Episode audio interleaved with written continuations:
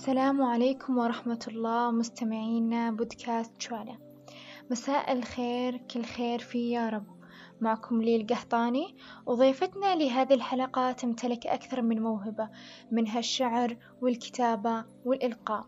وحبت اليوم تضيء لنا في جانب من تخصصها علم النفس وتتكلم بشكل أعمق عن التعلق. أهلا فيك لما. يا أهلا وسهلا وعليكم السلام ورحمة الله وبركاته. أنا لما زي ما ذكرتي تخصصي علم نفس وأحب القراءة والكتابة والشعر وأمارسهم تقريبا كهواية. آه في هذه الحلقة تحديدا راح أتكلم عن موضوع من موضوعات علم النفس وهو التعلق العاطفي المرضي.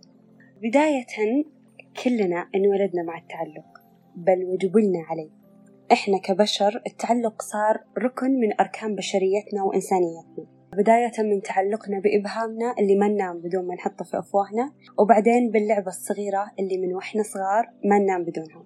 وعلى شوي شوي تعلقنا بأمهاتنا بأسرتنا بعلمنا الصغير. بعدين توسعت دائرة التعلق عندنا وصل البيئة غير اللي إحنا انولدنا فيها. تعلقنا بمعلمينا أصدقائنا وأماكن أخرى. وهكذا. كل ما كبرنا كل ما توسعت دائرة التعلق وقد تصل لآفاق بعيدة جدا لدرجة إنه ممكن شخص يتعلق بشيء بس بخياله. تخيلوا. طبعا يحصل وحصل على أرض الواقع. التعلق شيء فطري لكن زي ما نعرف كل شيء يزيد عن حده ينقلب ضده. وهذا اللي بيصير إذا وقعتوا فيما يسمى بالتعلق العاطفي المرضي. طيب إيش هو التعلق العاطفي المرضي؟ راح أعرفه من وجهة نظري أنا كلمة فقط لما. لما تبنين سعادتك على شخص وتعاستك عليه ومزاجك مرتبط في مزاجه. بالمختصر كذا بناء جميع الانفعالات الطبيعية التي قد تخرج منك لسبب معين طبيعي على هذا الشخص. كذا تعرفين أنك أنت بديتي تتعلقين في تعلق عاطفي مرضي. وحتى الطرف الآخر راح يحس بمسؤولية وثقل كبير حتى لو ما صرح بهذا الشيء لكن هذا الشعور إجباري يحسه بعد ما أنت تبنين سعادتك وتعاستك ومزاجك عليه.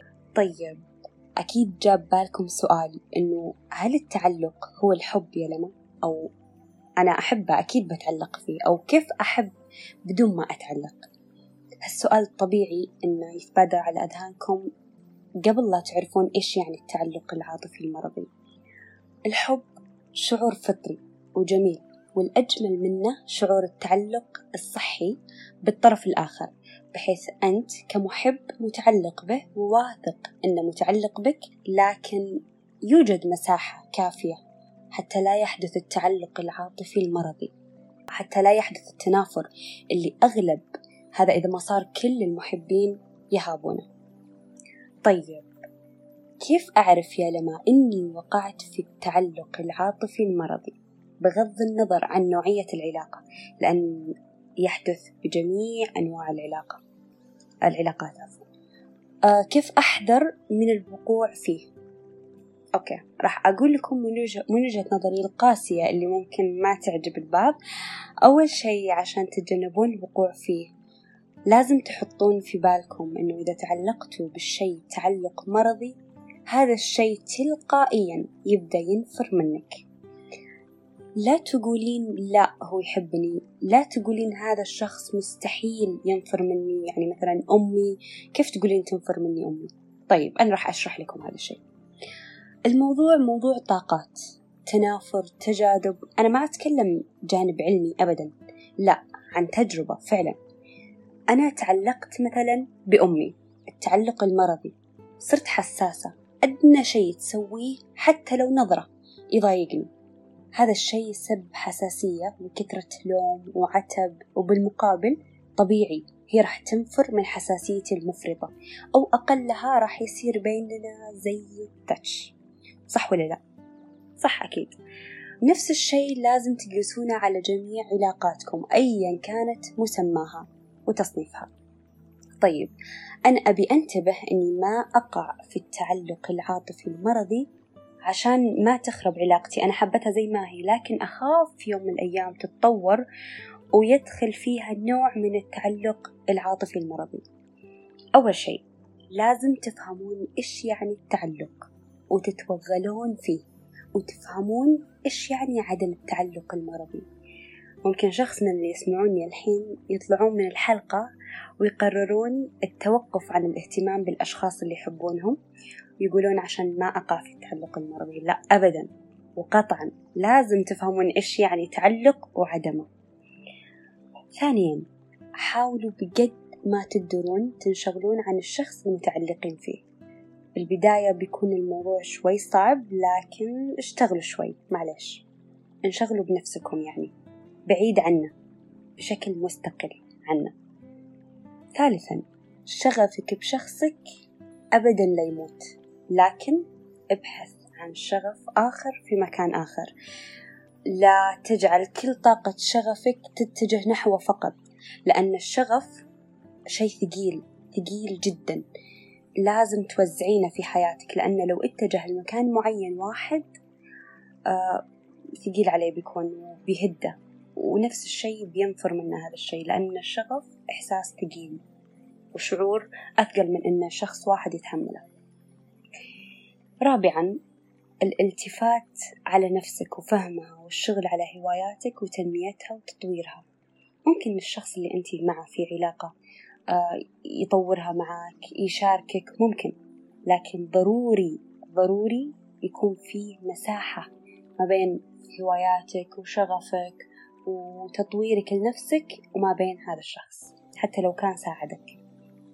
طيب يا لما ممكن الحين أحد يسمعنا ويقول أنا في بداية التعلق وإني أنا اللي فهمته إن التعلق إني أنا رابطة سعادتي وحياتي ونفسيتي لليوم بهذا الشخص.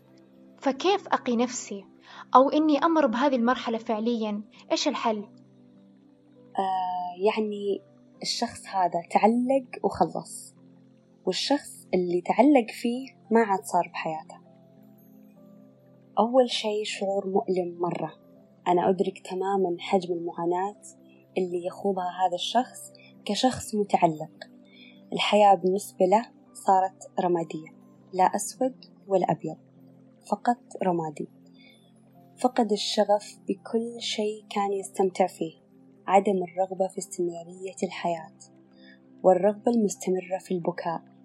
والوهن والتعب والخمول بل وأكثر تختلف الحالات. أدرك تماما ما معنى أن تراهن على مكان ما وتنكسر منه بالذات. أدرك تماما ألم السقوط بعدما اتكأت كلك فيختفي الذي أسندت نفسك عليه. كل اللي بيدك الحين تسويه deep breath واسمعني أبى أقول لكم تمرين عملي.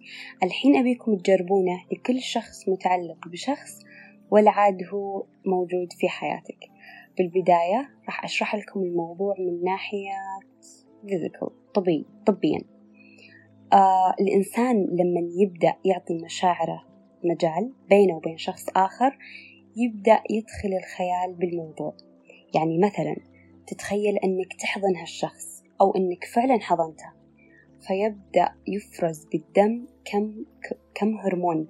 ومن أكبرهم وأهمهم هرمون اسمه أوكسيتوسن الهرمونات هذه اللي أوكسيتوسن وغيرها من الهرمونات هي اللي بتخلي حالة الإدمان تحصل. وبالتالي لما هذا الشخص اللي الهرمون أفرز تجاهه يختفي يبدأ يحصل للشخص المتعلق نفس أعراض الانسحاب حقة المخدرات. وبالتالي تبدأ الأعراض الانسحابية بالدم لأن فعلا في حركة هرمونية حصلت. مستوعبين كبر الموضوع؟ لو أحد لو الشخص هذا المتعلق تم ست شهور على هالحال بيختفي لحاله. عادي لكن المشكلة الأساسية إن هالهرمون يفرز بالخيال. يعني لو تخيل الشخص المتعلق إنه رجع للشخص اللي متعلق فيه بيفرز. لو تخيل إنه كلمة بيفرز.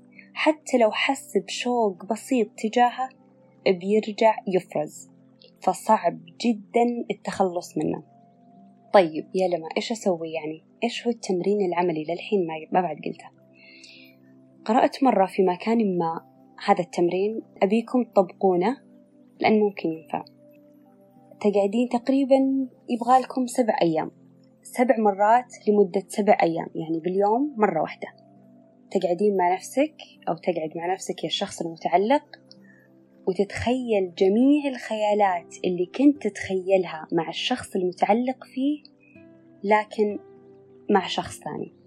ممكن هذا الموضوع مؤلم شوي بالبداية لكن حاولي حاولي شوي تجبرين نفسك عشان تطلعين من هذه الدائرة دائرة التعلق.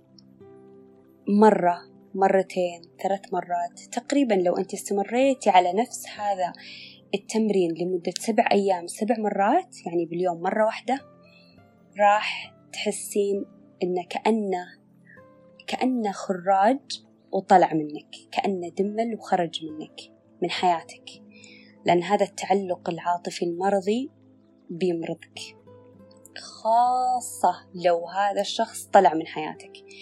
فتبدأ الأعراض الانسحابية بالظهور وتبدأين تتعبين لو لا قدر الله يحصل شيء نقص وزن من نقص الأكل و و إلى آخره من الأعراض الانسحابية. بعد ما تخلصين هذا التمرين راح تبدين تحسين إنك فكيتي. ما عاد صرتي تفكرين فيه دائما.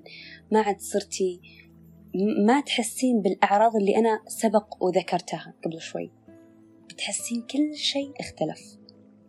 وبالنهاية راح أعطيكم نصيحة أبغاكم تحطونها حلق في أذانكم. كل ما تعلقتي بالشخص أو أو تعلقتي بالشيء راح يبدأ تلقائيا يبعد منك. فأنتي عشان نفسك وعشان الطرف الثاني وعشان الشيء اللي أنتي متعلقة فيه حاولي تعطين مساحة بينك وبين كل شيء أنت تحبينه. وعموما أنت لو بعدتي شوي عن الشخص بتشوفين إن الحياة أكبر وأجمل وأوسع من إنك تتعلقين بشخص واحد فقط. لا تعلقي بأشياء ثانية. طبعا التعلق الصحي بيكون في بينك وبين هذا الشيء اللي أنت تحبين تمارسينه أو تحبين آه تسوينه تحبين تطالعينه تحبين تقرينه تسمعينه whatever. بيكون ألذ وأحلى من إنه يكون دائما جنبك دائما ملاصق لك. فبتلاحظين الفرق بجميع جوانب حياتك سواء العاطفية الاجتماعية والدراسية كل شيء كل شيء. لما تبعدين شوي تعطينا مساحته في في الحب مساحته في الحرية. أتمنى إني كنت خفيفة لطيفة عليكم واستفدتوا مني. وأتمنى أتمنى إنه ولا شخص يسمعني يكون واقع في التعلق العاطفي المرضي. كانت معكم لما شكرا لك لما ألهمتيني الكثير وأسعدتيني في مشاركتك بإضاءة بودكاست جولا وفي الختام حابة أنصح نصيحة بسيطة لكل من يسمعنا وأتمنى تستشعرونها. تخل عن الأشياء اللي مسببة لك توتر وقلق بحياتك وما تسعدك. وتأكد إن في تركها راحة لك واتزان نفسيتك. ولو كان في البداية صعب عليك تتركها صدقني أنت تقدر. دمتم بخير.